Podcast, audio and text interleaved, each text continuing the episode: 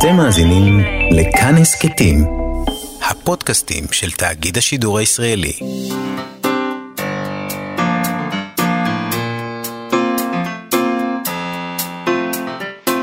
מה שכרוך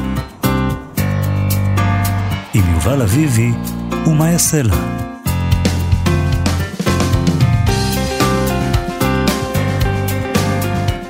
שלום צהריים טובים, אנחנו מה שכרוך בכאן תרבות, מאיה סלע ויובל אביבי, מגזין הספרות היומי שלכם ב-104.9 ו-105.3 FM. אפשר להזין לנו גם ביישומון של כאן או באתר של כאן, וביישומוני ההסכתים החביבים עליכם. איתנו באולפן מפיקת התוכנית תמר בנימין, ועל הביצוע הטכני יובל יסוד, ושלום לך יובל אביבי. שלום מאיה הסלע, אמ, קודם כל בואי נדבר על ספרים, ספרים בכנסת. קודם כל על הספרים, כי כל חשבתי ספרים. שאנחנו לא, אחרי זה נדבר כל על דברים הזמן על אחרים. ספרים. אה, אחרי זה אוקיי. נדבר על דברים אחרים, אוקיי. אבל היו ספרים בכנסת. הושבעה הממשלה אתמול. נכון, ובמהלך ההשבעה, במהל... סליחה, לא רק במהלך ההשבעה, במהלך נאומו של יו"ר האופוזיציה החדש, בנימין נתניהו, נראה גדעון סער כשהוא קורא בספר בהפגנתיות, והרשת כמובן מיד געשה, וגם אנחנו הסתקרנו, אני ראיתי בטוויטר שלך ששאלת איזה ספר הוא קורא, נכון, כולנו נכון, רצינו נכון, לדעת נכון. מה הוא קורא בזמן שראש. הממשלה היוצא נואם. נכון. אז uh, היו כל מיני השערות, uh, נגיד רק חלק מהן, כי אומת הטוויטר והפייסבוק uh, פשוט uh, זה, היו הרבה, אבל תראה, גדעון סער יכול להפוך את זה לאיזה עניין, כי זה כן? יוצר עניין סביבו. בהחלט. שישב עם ספר. יש קצת, זה בסוף קצת יוצא downer, אבל בואי רגע לפני שאנחנו כן. עושים down. נכון. אז היה אה, מישהי שכתבה שהוא קורא את 61 גוונים של אפור, שזה מעולה, כי יש גם את האלמנט של הסאדו מאזו שכולנו אה, חשים אה, מדי פעם מול נבחרינו. כן. אה, מישהו, אה, מישהו כתב, סליחה? 51 גוונים של אפור, למה 61? כי צריך ש- 61 בכנסת. 61 בכנסת, אה כן, גדול, נכון. נכון. 61, זה המספר האנשים שהצביעו. את יודעת, עכשיו אני- אגב, אני חושבת שהיו 60. כן, היו 60, אבל צריך 61 כן. בגדול, אבל זה הצליח להם גם עם 60. אני תוהה אם עכשיו, אם הציוץ היה 61, או שהציוץ היה 51 ואני תיקנתי ל-61, אני לא זוכר, צריך טוב, זה לבדוק את זה. זוטות, יובל, בוא נתקדם. מה זה עוד ענו? אמרו פינוקיו. לא, נש... לא נשער מדוע, אה, אמרו שהוא קורא את פינוקיו, אה, ועוד אחד אה, שאמר שהוא קורא את המקרה המוזר של הכלב בשעת לילה. אוקיי. שגם על זה לא נאמר מדוע דווקא בזה הוא קורא, אתה ומה יצא רוצה בסוף. שאני אגיד לך מה אמרו אצלי בטוויטר קצת? כן. כששאלתי? כן. אה, קודם כל, אה, אמיר בן דוד אמר, ספר ככה ככה, אבל סדרת טלוויזיה לא רעה בכלל, עונה חדשה מתחילה היום, מישהו כתב ענבי זעם, אה, מישהו כתב שהוא קורא את מקום תחת השמש, ומישהו אחר כתב שהוא קורא את איך לנצח מגפה. זה הספר של בנט, כן? נכון. אז אה, זה, ה- זה האופציות. אה, בסוף אה, עולה שהוא קרא משהו די מאכזב. מאוד. אה, יובל, כן? אה, הוא קרא את תקנון הכנסת. עכשיו השאלה היא, מדוע הוא אה, קרא את השר- הקנון? השר סער, אני פונה אליך מכאן. אה, אני, כמו שעושים תמיד, אה, רואים מה לבשו נשות המנהיגים, וכבר ראיתי כתבות הבוקר מה לבשה גילת בנט, ומה לבשה ליהי לפיד, והם הקפידו ללבוש אופנה ישראלית. אתה, אם אתה כבר קורא, תקרא ספרות ישראלית בכנסת. אה, נכון. ספר. תקדם ספרות ישראלית. בדיוק, שבוע פשוט, ספר עכשיו. נכון. תקרא את לא. החדש של... אה, החדש של. מתן חרמוני, של למשל. מתן חרמוני, בסדר גמור. בבקשה. Um, אני רוצה להגיד לך שראיתי שהם מאוד כועסים עליו על זה, כי זה מפגין זלזול, אבל אני חושב שזה מנהג מאוד מקובל, נגיד, אני זוכר המון המון uh, תמונות של uh, בנימין נתניהו קורא ספרים במליאה בזמן הפגנות. כי זה אה, מאוד אה, מאוד לא מקובל. סליחה, נאומים. נאומים. נאומים. היום אסור לדבר על פוליטיקה, כי עם הפה שלי זה לא ייגמר טוב. תשמע, אה, קודם כל, אה, העניין הזה של זלזול, שאסור להפגין זלזול, זאת אומרת, מה זאת אומרת? זה חלק מהמשחק שם. אה, ראית נכון. את מה שהלך לנו אתמול כש- כשראש הממשלה אה, נפתלי בנט נאם? מה. זה היה אם לא זלזול? היה הרבה זלזול. אז לב לא. שהצד השני מאוד רגיש אה, נכון. לכבודו. זהו, לקרוא ספר זה... זה אה, הזלזול שלהם. לקרוא ספר זה לא בסדר, אבל לצעוק, אה, אני לא זוכר מה כן, צעקו לו. ולעמוד עם שלטים, לעמוד בסדר. עם שלטים זה בסדר. למרבה המזל אנחנו תוכנית ספרות, אז בוא נתקדם. רגע, אני רק רוצה. להגיד לך שנראה לי שהוא בחר בקפידה בתקנון. אה, כן. דווקא. הוא כלומר, לא... עד כדי כך אתה משעמם אותנו. בדיוק, הוא רצה להגיד, והרי סער, אני מניח שהוא כבר פרלמנטר הרבה מאוד זמן, הוא מכיר את תקנון הכנסת. הוא לא מכיר את צריך- תקנון הכנסת, הוא יודע שמצלמים אותו, הוא יודע שישאלו איזה ספר הוא קורא, כן, והוא אמר, לי- לא, אני לא קורא עכשיו אה, הדבר- ספר נורא מעניין, אני הדבר היח- מעדיף את תקנון הכנסת על הנאום הזה. אם זה לא היה דיגיטלי בימינו, הוא היה קורא דפי זהב, כאילו. אם הוא היה יכול. כן. בסדר, אה, מה, אה, לא סיפרנו עדיין מה קורה היום. נכון. תשמעי, אה, שבוע הספר אה, הרגיל ממשיך בעוז, אבל כבר אפשר להתחיל לסכם את שבוע הספר האלטרנטיבי לפחות, שקיימו אה, כמה הוצאות עצמאיות בשכונת שפירא בתל, בתל אביב, והשמועות אומרות, ולא רק השמועות אומרות, ככה גם אומרים המו"לים שמשתתפים, שזו הייתה הצליחה כבירה. קודם כל, אה, כלכלית, אה, אבל נשמע לי שגם מורלית ותרבותית, מרגישים שהיה שם משהו אחר. אז אנחנו נדבר היום עם אה, שירה חפר ומולית אה, הוצאת לוקוס, והיא אחת מהמארגנות של, אה, של האירוע, ונשאל אותה אמנם זה היה כל כך טוב, ונשאל אותה גם מדוע.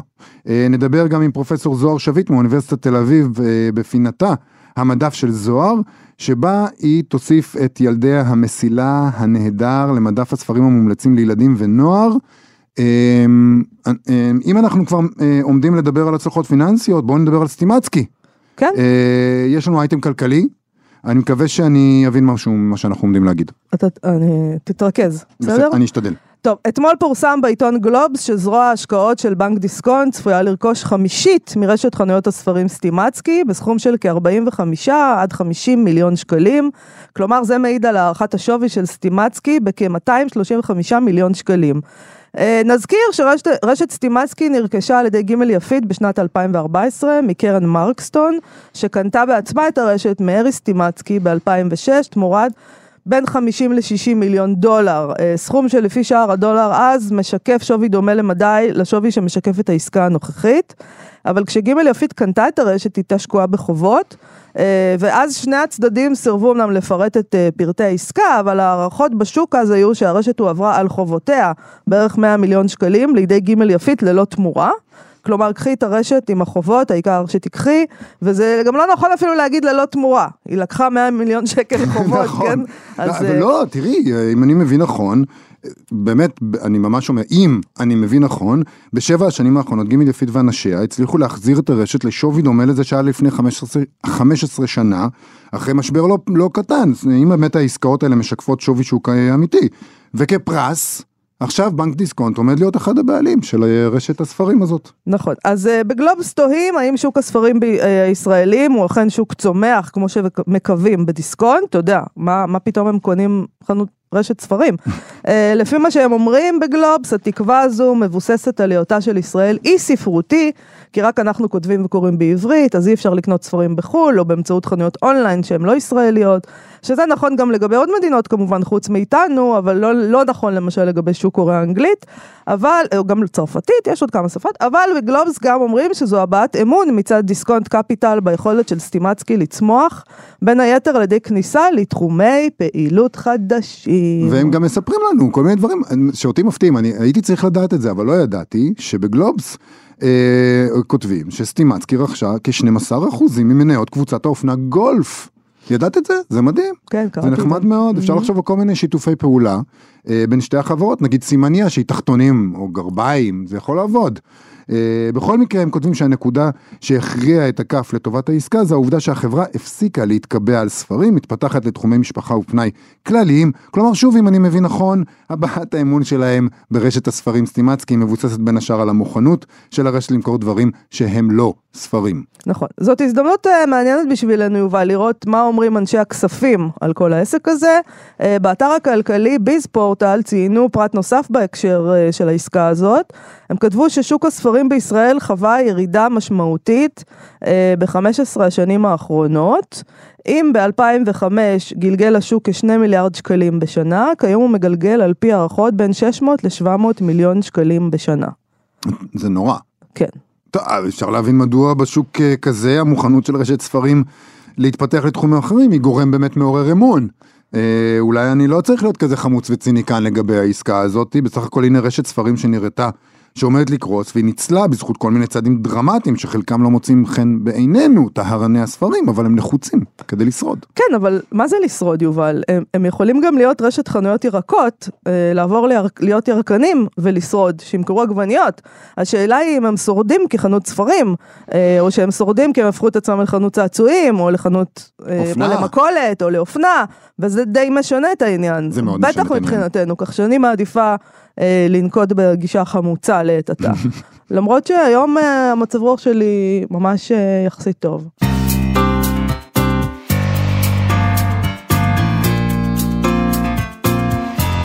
אה, התחלנו בסטימצקי, רשת סטימצקי, אנחנו עושים פחות או יותר פנייה לקצה השני של סקלת שוק הספרים. סקלת שוק הספרים. זה הולך להיות מוטיב, הצלחת. זה הולך להיות מוטיב השבוע, האותיות השורקות שלי. אה, היריד האלטרנטיבי של הוצאות הספרים העצמאיות בשכונת שפירא בתל אביב בשבוע שעבר, הזכרנו את היוזמה הזאת שנועדה לאפשר להוצאות הקטנות יותר להיחלץ מהמנגנון של שבוע הספר שלטענתן מפלה אותן ולא מאפשר להם להרוויח וגם הם טענו שזורקים אותם לאיזה אזור שכוח אל אה, בשבוע הספר. וגם אה, ביקשו מהם איזה 8,600, 8,300 שקל 300 דוכן. שקל, כן. נכון. בסופו של דבר האמת היא שהיה נראה לי שמתחמי ABC דווקא היה די נחמד שם בשלושתם אה, בשרונה, אבל אה, הם ראו את זה כאילו הם זורקים אותם לצד ו- ולא מצא חן בעיניהם, אז הם הקימו דוכנים בקפה שפירא בשכונה אה, למשך שלושה ימים, רביעי חמישי שישי, ונראה שתרבותית מורלית ובעיקר כלכלית זו הייתה החלטה שהם שמחים עליה מאוד, אז הגיע הזמן עכשיו כבר לסכם, אף שאנחנו באמצע שבוע הספר כן, הרגיל. אנחנו בדרך כלל מסכמים בסוף שבוע הספר, אבל- אבל אבל ש- היריד שלהם נגמר. שבוע הספר האלטרנטיבי נגמר, אפשר לסכם אותו. בבקשה. הם ממשיכים עושים כל מיני דברים אחרים, אנחנו רוצים לראות אם זה היה שווה את זה. שלום לשירה חפר, מולית הוצאת לוקוס, אחת ממארגנות האירוע בשפירא. שלום. שלום, מאיה ויובל. בואי נדבר תכלס, היה שווה את זה? כלכלית אני מדבר, כן? אה, כן, היה שווה את זה בענק. אה, אנחנו, אנחנו מכתירים את האירוע הזה בתור הצלחה פנומנלית. פשוט אה, מדהים כמה שזה היה שווה. אה, אם אנחנו משווים את זה, אם אתה רוצה קצת נתונים, רוצה. אז, אה, אז, אה, אז קודם כל לוקוס, אני הרווחתי 75% מהפדיון שלי בשבוע הספר בכיכר, בניכוי ההוצאות כמובן, ועל אותו הדבר מדווחות גם הוצאות דומות. בבל, רות, תמיר, כולם מדווחים על פדיון שהוא מאוד קרוב למה ש... לפדיון זאת אומרת בשלושה ימים הספר. עשיתם מה. שמאוד מאוד קרוב למה שעשיתם בעשרה ימים. ש... בדיוק, בניכוי, כי, כי, כי תחשוב שיש לך הוצאות של בערך עשרת אלפים שקל לדוכן, כן, כולל, ודרך אגב, אני מתקנת את עצמי שאני דיווחתי על 8,300 שקל, אבל זה 8,775, כי העלו את Mm. המחיר ברגע האחרון ל-7,500. אה, הם עוד העלו. ברגע. האחרון, כן, אפשר. כן, כן, ל- ל- רגע, ללא ואם מע"מ, מותר לשאול, אה, כמה עלה לך דוכן בקפה שפירא? אז אנחנו שילמנו ביחד, כל אחד שילם 650 שקלים לשלושת הימים האלה, שזה כלל בעצם אה, את התאורה, את ההפקה, את כאילו את החשמל, כן. את, ה, את הקפה שפירא, את המתחם, את, את ההצללה, את הפרסום. בעצם אה, אה, כל אחד שילם את הכמה מאות שקלים האלה, בערך 600 שקלים, ו, וביחד יצא לנו תקציב מספיק גדול לשלם גם, ל, גם למקום וגם להפקה וגם לפרסום וכן הלאה. פנטסטי. יש לציין לטובה את התקשורת, אה, הרבה התעניינו, הרבה כלי תקשורת התעניינו באלטרנטיבה הזאת, ואני חושבת שאני אני אישית מרגישה שה, שהדבר הזה אה, שוב הוכיח שיש תמה למשהו האחר. בואו נזכר רגע בשבוע הספר של פעם, כן? של התאחדות המו"לים, שהיו מוציאים את הדוכנים, בכל עיר היו שמים דוכנים כאלה, ואנשים היו ניגשים ומדברים עם המו"לים ורואים את הספרים, וזה לא היה כמו היום, איזה מין מתחם כזה. טוב, אני מדברת על כיכר רבין ועדיין לא הייתי בשרונה השנה, כן. כן? אבל, אה, אבל בכיכר רבין, לפחות מה, שנ- מה שזה הפך להיות בשנים האחרונות, מין מתחם סגור, עם כרוז כזה, ועם מוזיקה רועשת, ועם אה, מין אה, הצגות ילדים צווחניות, והמון שלטים כאלה ממוסחרים בכל מקום, ויודעת מה, כל מיני תאגידי מזון כאלה שדוחפים לך כל מיני מוצרים בחינם לקידום מכירות, ומשהו מאוד מאוד מסחרי, וגם לא נגיש, זאת אומרת, בן אדם בא לטייל, בין הספרים, וקשה לו, אפילו קשה לשמוע, כן, בגלל הכרוז והמוזיקה, והזה, ק- קשה נורא לדבר, תמיד אנחנו צועקים וחוטפים מיגרנות, ומדברים בקולות, וממוטטים בסוף, ה, בסוף היום. ו- וככה במשך עשרה ימים, זה, זה די קשה, זה נכון. כאילו הכל מגיע, את, אבל שירה, את יכולה, מגיע- את יכולה להגיד, אה, יש לך דרך להעריך כמה אנשים היו ב, ב, תראי, ביריד הדרך האלטרנטיבי? היחידה שלי, הדרך היחידה שלי להעריך את זה, זה, זה, זה, זה בידיעה שבכל רגע נתון היו כמה מאות אנשים. או-אה, אז במש, אם שלושה, כן, אם במשך שלושה ימים, בכל רגע נתון היה כמה מאות אנשים, החל מ-200 עד ל-600 נגיד, אז, אז הייתי מעריכה ש- שעברו שם כמה אלפי אנשים. את כן. יודעת מה? אני הייתי שם ביום. אה, ביום שישי בבוקר, והיו הרבה מאוד אנשים, אני הופתעתי. היה ממש היו הרבה המון אנשים. המון אנשים וכל הזמן באו והלכו וגם אני למשל הוצאתי ניוזלטר לקוראים שלי, לקוראים של לוקוס אה, אה, ו- ו- ו- והם הגיעו מכל רחבי הארץ, אמרו לי תודה שכתבת לנו על הדבר הזה, באנו מהגליל, באנו בבאר שבע במיוחד לשפירא, מדהים. כדי לראות את זה, כן. מדהים. רגע, אתם זה עושים ממש- איזה יריד נודד אולי, של אה, נוסעים לעוד אז מקומות? זהו, לעשות את תראי, זה? כל מיני יוזמות עכשיו קמות, כן, בטבעון אה, אה, הקימו שם איזשהו יריד של ארבעה ימים, בחיפה מקימים יריד של יומיים, בירושלים אנחנו מנסים לארגן משהו. אה, דברים שהם האלה, לא קשורים לי לשבוע הספר הם לא הממוסד, את קשור- אומרת. הם לא קשורים להתאחדות המו"לים, כי הם משהו אחר, משהו שהוא הרבה יותר עממי, הרבה יותר, אה, הרבה פחות ממוסחר, כן, במובן הזה. תרשי לי רגע, אני- רגע להיות חמוץ בתקשורת ולשאול אותך, יש הוצאות שאמרו לך משהו אחר? יכול להיות שיש הוצאות ש... שמנית את כל ההוצאות שאמרו היה אחלה, ואולי יש הוצאות שנפלו בין אז זהו, הכיסאות? אז, זו שאלה מצוינת. אני, אני אענה לך את כל ההוצאות שהיו, שזה לוקוס, בבל, אות, תמיר, אה, אפיק, שאלה הוצאות קטנות יחסית גדולות. אחר כך יש קטנות יותר, כן, הווה להבה, טנג'ירה, אה, אה, ברחש, קהל, פנק, למרות שגם צלטנר זו הוצאה גדולה מאוד אפילו בקטנות, והיא גם השתתפה. אז יש פה גם כן יותר גדולות, בעלות 50 כותרים ומאות כותרים, כן, כמו בבל ואפיק, ויש כאלה בינוניות ויש כאלה קטנות, בעלות עשרות וכמה בודדים חדשות. אז יש פה איזשהו הבדל, ו- ואנחנו כאילו הקצת יותר גדולות, וגם צלטנר, וגם, אה, זאת אומרת, כן, אה, האגודה הישראלית למדע בדיוני ופנטזיה שהייתה, כן היה חסר להם החשיפה שיש לנו בשבוע הספר לבאמת אלפי אנשים שעוברים שם בעשרת הימים האלה. כן. אז, זה- אז, אז זה לא שאנחנו אומרים, אה, אה, זה חייב לבוא על חשבון זה, וזה או זה או זה. יש איזושהי בעיה מאוד רצינית עם התאחדות המו"לים שהפכה להיות משהו ששייך, כמו במציאות, כמו בשוק, שייך למו"לים הגדולים ולרשתות גם, כי היום אה, אה, בעלים של סטימצקי, בעלים של צומת, הם חלק מהתאחדות הסופרים, איך זה הגיוני דבר כזה? אה, סליחה, התאחדות התאחדות המו"לים. המו"לים, כן. התאחדות המו"לים, איך זה הגיוני שבעלי הרשת הם חלק מהתאחדות המו"לים, זאת בעלות צולבת גם בתוך התאחדות המו"לים, איך הגיוני שאנחנו הקטנים לא יכולים להרשות לעצמנו להיות חברים באגודה, באגודת המו"לים, ולא יכולים להיות, לא יכולים להרשות לעצמנו דוכן, בגלל שהמחירים משוגעים, לא מתייחסים באופן דיפרנציאלי להוצאות הקטנות שיוצרות את המגוון, לא מאפשרים לנו לצמוח גם.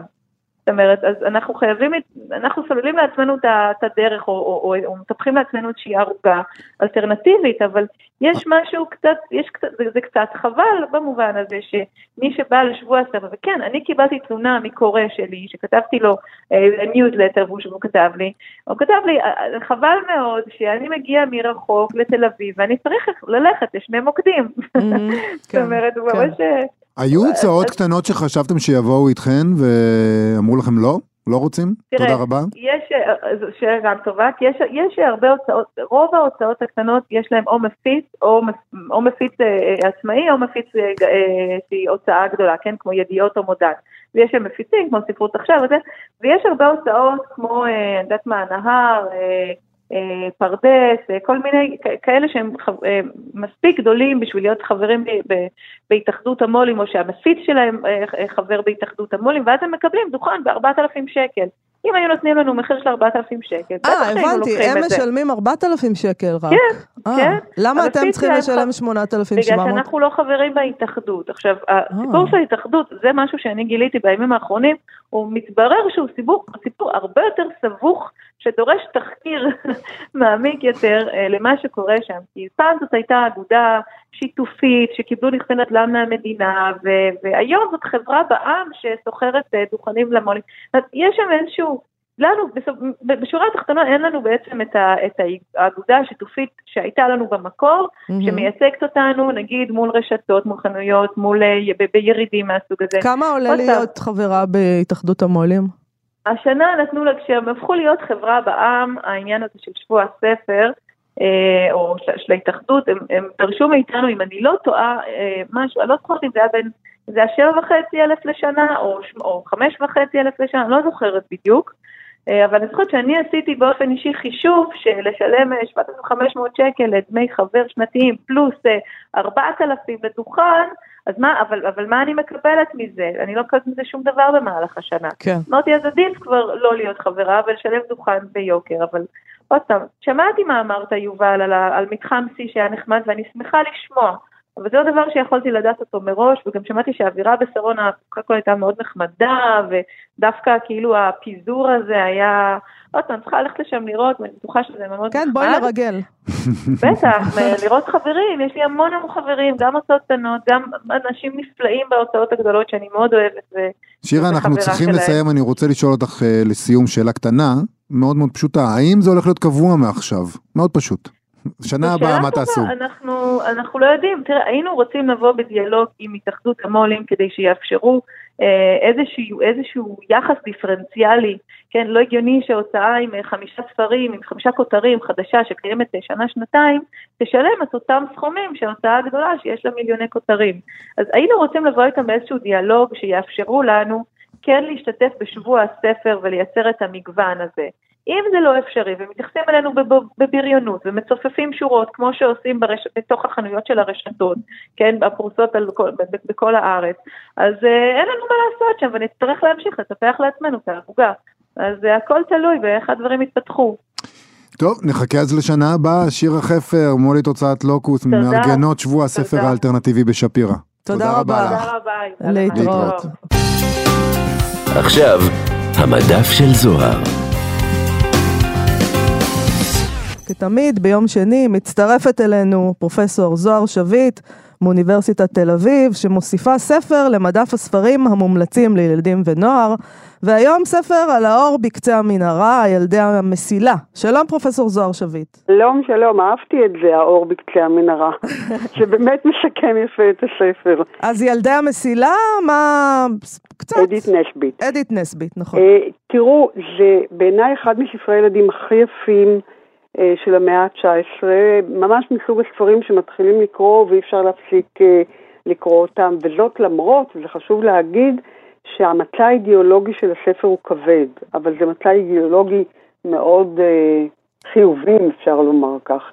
אז מי אמר שאידיאולוגיה היא דבר רע? בטח לא כשמדובר בכותבת כל כך מוכשרת כמו אדית נסבית. פשוט יש לה את זה באצבעות הידיים. אז, אז ספרי לנו קצת על אדית נסבית, מי הייתה? היא הייתה חתיכת טיפוס. היא נולדה בלונדון, קניקטון, ב-1858.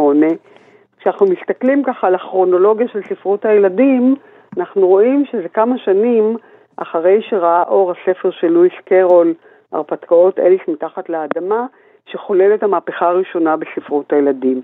נשבית נחשבת למי שחוללה את המהפכה הנוספת, בכך שהיא בחרה לספר על חיי היום-יום של הגיבורים הצעירים. כי קודם לכן, מי בכלל חשב לכתוב על הילדים? מה, מה, מה החיים שלהם מעניינים בכלל? כן. כותבים להם כדי לה, למשטר את החיים שלהם, לא כדי לעסוק בהם. והיא באמת uh, התעניינה בחיים של הילדים, שהיא מציגה אותם בכישרון כתיבה בלתי, בלתי רגיל, ותחשבו כמה זה מובן מאליו לנו היום, שהספרים שנכתבים על, על ילדים מתארים, עוסקים הרבה מאוד, או מתארים הרבה מאוד את החיים שלנו. כן. עכשיו, היא, מהביוגרפיות שנכתבו עליה, ונכתבו לא מעט, עולה דמות מאוד מיוחדת. היא מתארת קודם כל אישה גדולה. אה, מסופרת קצר, אתם יודעים, כבר סימן שהיא אומרת, תסמנו אותי, אני לא כמו כולם. כן. מעשנת כבדה, בעלת נוכחות בולטת. היא נישאה להוברט בלנד, אחד ממייסדי האגודה הפביאנית, והפכה לחברה באגודה, חודשיים בלבד לפני לידת בנם הבכור. כלומר, היא הופיעה שם בטקס הנישואים עם בטן מאוד גדולה. והיום לא אולי היה זה די מקובל, כן. אבל אה, אז זה היה מאוד אה, לא שגרתי. כן. וההופעה הזאת, הדרמטית שלה בסוף ההיריון, הייתה רק קדימון לחיים הלא שגרתיים שהיא חיה. כי היא הסכימה להכניס לביתה את הילדים שבעלה הוליד למאהבות שלה. או-אה. וגם היא כנראה, לפי הביוגרפיות, לא טמנה ידה בצלחת, וניהלה רומנים יותר מוצלחים, פחות מוצלחים, חלקם עם שברון לב, עם שורה של מאהבים.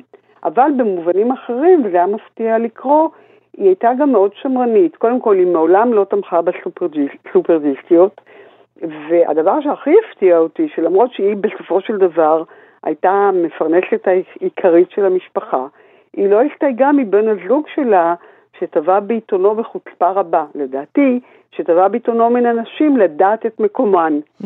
אז ככה, דמות קצת מורכבת. מלאת סתירות. עכשיו, אה, כותבי הביוגרפיות שלו סבורים שבילדי המסילה יש גרעין אוטוביוגרפי חזק, אבל הם גם מציגים דמות אם שונה מאוד מהאם בילדי המסילה. האם בילדי המסילה היא אם מאוד מאוד מסורה, שכל הזמן מרגישה גם את הילדים שלה. היא, היא לא רק אה, מטפלת בהם, אלא היא בעיקר מרגישה אותם ויודעת מה עובר עליהם. ואילו נשבית כנראה הייתה מסוג האימהות המזניחות, היא הניחה למאהבת של בן הזוג שלה לגדל את הילדים שלו ושלה. הסיפור הכי עצוב, די מזעזע, שבנה פביאן מת מניתוח שקדים כי לא, לא הזהירו אותו שאסור לו לאכול לפני ההרדמה. שזה כבר באמת הזנחה פושעת. ובנה פול, שלו היא מקדישה את הספר הזה, התאבד. אז בצד של החיים האמיתיים זה סיפור פחות מוצלח. אה, היא הלכה לעולמה בגיל יחסית צעיר, בשנת 1924, כנראה בגלל העישון הכבד שלה. הספיקה לכתוב עשרות ספרים לילדים ולמבוגרים, בעיקר ספרי הרפתקאות לילדים, והיא הפכה לסופרת חשובה ופופולרית באנגליה ובעולם כולו.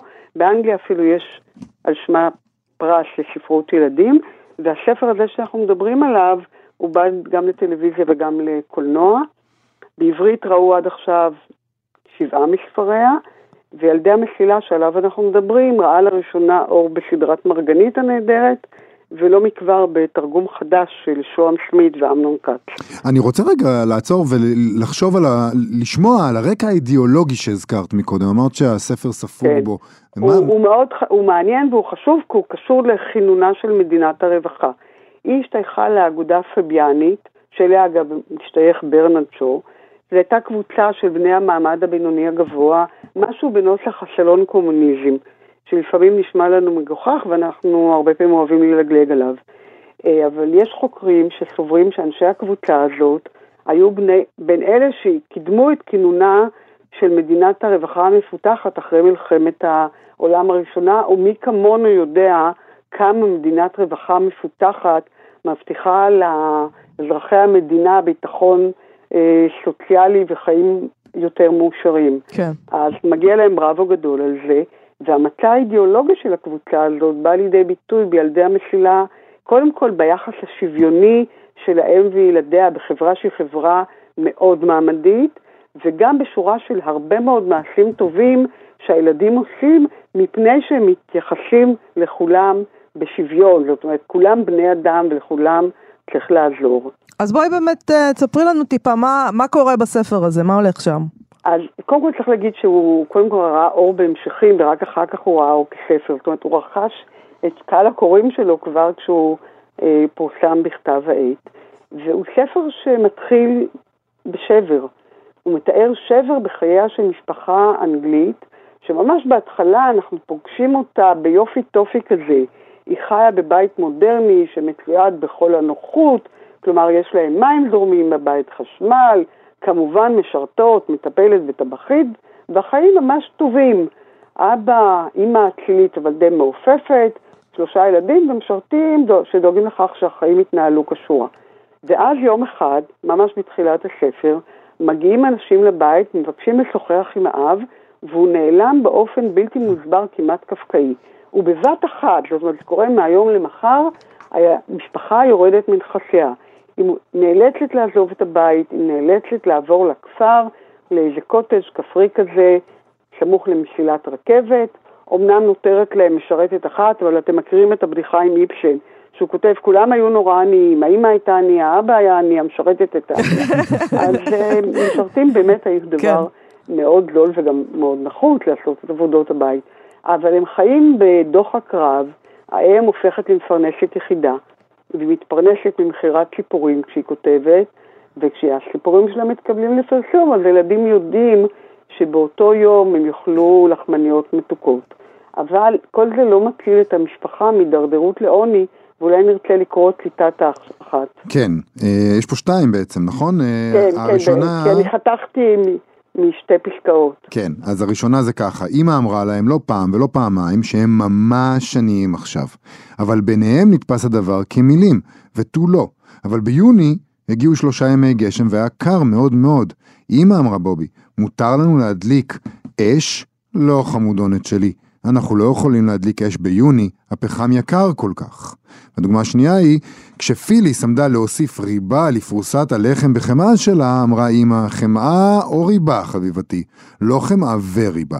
איננו יכולים להרשות לעצמנו מותרות כאלה עכשיו. אז אני חושבת שהריבה והחמאה מאוד מדגימות את המצב הקשה של המשפחה, וכמובן שלקראת סיום הכל ייפתר, ו... אנחנו נבין למה אבא נעלב, אבל אנחנו לא רוצים לעשות ספוילר, נכון? אז לא נגלה נכון. את הסוף הטוב. לא נגלה את הסוף הטוב, אה, ולילדים יש בספר הזה חלק חשוב, כמו נכון, שציינת נכון. בהתחלה. ואני חושבת שזה אולי אחת מסודות ההצלחה שלו. תראו, האמא כותבת סיפורים, אבל היא לא האדם הכי אקטיבי בעולם. אה, חוץ מזה שהיא כל הזמן נוסעת ועוזבת את הילדים בבית, כנראה כדי לנסות לפתור את הבעיה עם האבא שאנחנו לא מבינים עדיין מהי. אבל הם מתאקלמים בחיים החדשים, והם שוב מגלים שלא עוד פעם הוכחה שילדים יודעים להסתגל הרבה יותר אה, ממבוגרים, מכיוון שהם לא הולכים לבית ספר כי אולי אין אפשרות לשלם שכר לימוד, אז הם לומדים להשיק את עצמם, ואז הם מגלים את העולם שסביבם, והם מתגלגלים לשורה של אירועים שהם מגלים בהם, נאלצים לגלות אומץ רב, או מצליחים לגלות אומץ רב, ומונים uh, כמה פעמים uh, תאונות נוראיות, מצילים חיי אדם, פעם הם מונים תאונת רכבת איומה, פעם הם מצילים ילד קטן שכמעט נשרף בבית uh, שעלה באש, פעם הם מצילים נער ששבר את הרגלו במנהרת הרכבת ולא uh, הצליח לצאת משם, ועוד יש להם כל מיני מעשים טובים, וזה מאוד נוגע ללב, כי הם מאוד רגישים הם מאוד קשובים, הם, הם מדברים עם כולם, כל הזמן הם מדברים והם מאוד סקרנים. אז פתאום הם מגלים שהעובדת בבית הדואר אף פעם לא חגגו לה יום הולדת. אז הם הולכים ואוספים מתנות לעובדת, לאישה הזאת המבוגרת. ואחר כך הם אה, עוזרים, אה, חוגגים יום הולדת לשבה לתחנה פארקס. אה, והשיר הוא כמובן שהם פוגשים בתחנה אסיר פוליטי. סופר שהוגלה לשיביר בגלל ספר שהוא כתב, שזכה אגב להצלחה עולמית, הוא הצליח אה, לברוח משיביר כי הוא התנדב לשרת בצבא, ואז ערק, ואז הוא מגיע לבית שלהם, ובעזרת הג'נטלמן הזקן המסתורי שעוזר להם כמה וכמה פעמים, ושוב, לא נעשה ספיילר ולא נגלה איך, אה, בסופו של דבר הוא מוצא את המשפחה שלו בלונדון, ומתאחד איתם. עכשיו תראו, זה עולם ילדים אוטונומי, כי אין מי שיפקח עליהם, אין משרתות ומטפלות, הם רגילים תמיד שמפקחות עליהם כמה משרתות ומטפלות, ואז הם ממש נמשכים לסכנה, למסילה. אה, וגם מפני שהמסילה מסמלת ביניהם תקווה לבשורות טובות, ואולי קשר לאב ש... שנעלם, ואז המשבר המשמעותי הראשוני הוא שקר להם, כפי ששמענו, הם, הם לא יכולים להשתמש בפחם, והפחם הולך ואוזל, ואז פיטר הבן אה, בעצם מפלח אה, אה, פחמים ב, בתחנת הרכבת, גונב אותם, ומנהל התחנה מבין אה, מה קרה ושהוא לא התכוון לגנוב, הוא חשב שמו, שבאופן כזה הוא קורא פחמים אה, וסולח לו. אז, אז הסיפור גם הוא, הוא, יש בו מתח, כי כל פעם הם מעורבים באיזושהי הרפתקה שמנומקת היטב. מה, מה את חושבת שהוא הסוד של הספר הזה? אז תראי, אז אני אתן לך, התשובה הראשונה הפשוטה שהיא פשוט כותבת נהדר. אבל אני חושבת שבנוסף לזה, הדמויות של הילדים מעוצבות באופן יוצא מן הכלל. הן מורכבות, זה לא שהם ילדים נורא טובים, כי הם מרחמים על אימא שלהם ורוצים לעזור לה. גם זה, אבל הם כל הזמן רבים וכל הזמן מקניטים זה את זה, ומעורבים גם בדברים אה, לא סימפטיים, ובעיקר היכולת שלה לכתוב, להיות במבע משולב עם הדמויות האלה, ובעיקר עם דמותה של הילדה בובי. אנחנו כאילו נכנסים לראש של בובי ומבינים אותה ומבינים את המורכבות של הרגשות שלה ואת השיקולים שלה ואת המחשבות שלה, והיכולת הזאת להיכנס למחשבות של ילד אה, ולתאר אותם בזמן אמת אה, היא יוצאת אה, מן הכלל. אז היא יוצרת כאן רקמת סיפור שמציגה את אנגליה של סוף המאה ה-19 בצורה שבאמת כובשת לב באמינות, והיא משרטטת את החיים האלה ליד מסירת הברזל בצורה מאוד חיה. זה לא פלא שנעשו כל כך הרבה סרטים, כי הספר הזה כתוב כאילו עם הוראות לתסריט והוראות אה, בימוי. עכשיו, כמובן שמסילת הרכבת מאפשרת לתאר את המיקרוקוסמוס של הנוסעים ברכבות וכל מיני אסונות שקורים בדרך, ולתאר גם איך מתנהלים החיים בחברה המעמדית. אבל כאן אנשי החברה, בני המעמד הגבוה משפרים ומשדרגים את מעמדם של בני הכפר ומלמדים אותם אה, מעשי, מעשים טובים. אז המצע האידיאולוגי הזה שמבקש להוביל מהפכה חברתית על ידי כך שמטילים אחריות על המעמדות הגבוהים לשפר את מצבם של המעמדות הנמוכים קיים בבסיס הספר, אבל היא יודעת להימנע מכל הטפה מציקה ובעיניי, מעבר לזה שהמצע האידיאולוגי הזה הוא מאוד נכון, כלומר, אני מאוד מאוד מזדהה איתו, אני חושבת שרובנו מזדהים עם תפיסת עולם שמבקשת לתמוך בתמיכה, במדינת רווחה מתקדמת, אבל גם מי שלא אוהב את זה, זה לא פוגע ביופי של הספר, שהוא כאמור אחד מספרי המשפחה החזקים והמשובחים ביותר שנכתבו אי פעם, ולכן אני מציעה לצרף אותו בשמחה למדף הספרים שלנו. אכן מסר אידיאולוגי ודידקטי, אבל כזה שאנחנו אה, שמחים איתו. פרופסור זוהר שביט, תורה, תודה רבה לך שהיית איתנו ושצרפת את הספר הזה למדף הספרים המומלצים. אנחנו ניפגש שוב בשבוע הבא. תודה רבה, להתראות. יובל, אנחנו עוברים ישר לפינת הסטטוס היומי שלנו, נכון? כן. אה, דיברנו עם אה, שירה חפר על אה, שבוע הספר האלטרנטיבי, נדבר קצת על שבוע הספר הלא אלטרנטיבי. כן. הסופרת שרה בלאו כתבה בפייסבוק על חוויותיה משבוע הספר בשרונה, על רקע העובדה שרק גמרנו עם הריחוק החברתי של הקורונה, שבוע הספר וקורונה ביחד. כן. זה קשור. זה לא בלתי קשור, בהחלט. כך היא כותבת. מתחם שבוע הספר בשרונה הרבה יותר ידידותי מאשר זה של כיכר רבין. הוא פחות כוחני ופחות מאיים. כן, עבור רוב הסופרים יש משהו מאיים בשבוע הספר, למרות ואולי בגלל כל החיוכים מסביב והחיוכים שאת מחייכת בעצמך. כשאני עומדת ליד, עמד, ליד עמדת השידור של כאן, שהרי אנחנו שידרנו משם, נכון. ומדברת עם נועה, העורכת שלי, היא מתכוונת לנועה מנהיים, אני שמה לב למשהו מוזר, אני כמעט ולא זזה ממנה. סופרים שאני אוהבת ומעריכה, מגיעים לומר שלום, ואני, שהייתי אלופת העולם בסמולטוק, שיכולתי לדובב עץ, שהייתי עוברת מאדם לאדם, כלילה כפרפר ועוקצת כיתושה, אני מתאבנת. כל שאני מסוגלת להגיד זה, היי, שלום, נעים מאוד, ערב טוב. היי, שלום, נעים מאוד, ערב טוב. הסופרת דורית שילה שואלת אותי אם אני בסדר. אני אומרת לה, היי, נעים מאוד, ערב טוב, היי, נעים מאוד, ערב טוב. בסוף היא מתייאשת, נותנת לי חיבוק והולכת משם. נועה אומרת לי, זה ההלם. שנתיים היינו בריחוק חברתי, ופתאום בבת אחת כמות כזו של אנשים וספרים וקולגות. אנשים לא יודעים מה לעשות עם עצמם. ראיתי את זה כבר אתמול, אנשים איבדו את כל היכולות החברתיות שלהם. גם אני עצמי התאבנתי מול הדוכן. עכשיו את נראית די משוחררת, אני אומרת לה, כמעט בטינה. בסוף מתרגלים, היא אומרת, וניגשת לומר שלום לסופר אחר שלה. אני מסתכלת סביב. הרבה ספרים, הרבה מילים, הרבה חברים וקולגות שאני אוהבת, אבל ביני לבינה מפרידה זכוכית דקה ואטומה כפלדה. בסוף מתרגלים, אני אומרת לעצמי, חושקת שיניים וניגשת לדוכן. בסוף, בסוף מתרגלים להכל. שבוע ספר עברי שמח. בסוף תתרגלו. אגב, וזה עוד מבלי שהיא אמרה אפילו מילה אחת על uh, המלחמה.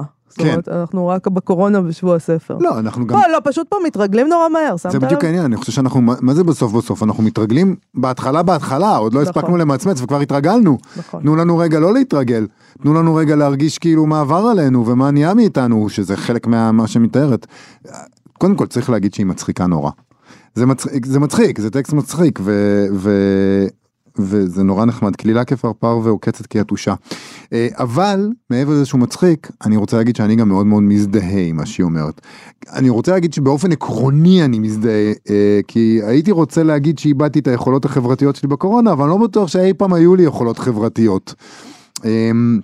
הבעיה שלי אגב היא לא מחסור ביכולת הדיבור אלא עודף והרגשתי את זה גם בשבוע הספר.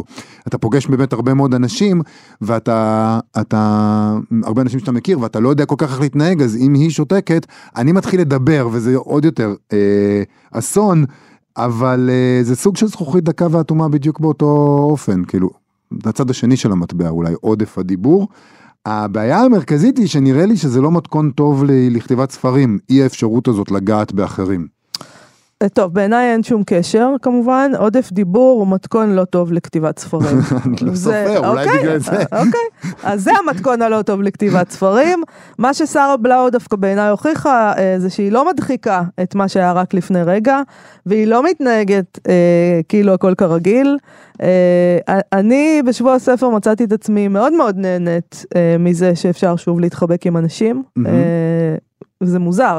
וזה היה מין כזה משהו אה, גולמני כזה של אה, אפשר, כאילו, אתה מבקש רשות פתאום, כי אולי יש אנשים שלא מעוניינים, אולי הם יתרגלו לזה שלא מחבקים אותם, פתאום זה נעים להם. היה כיף. אבל עודף דיבור זאת בהחלט בעיה, יובל.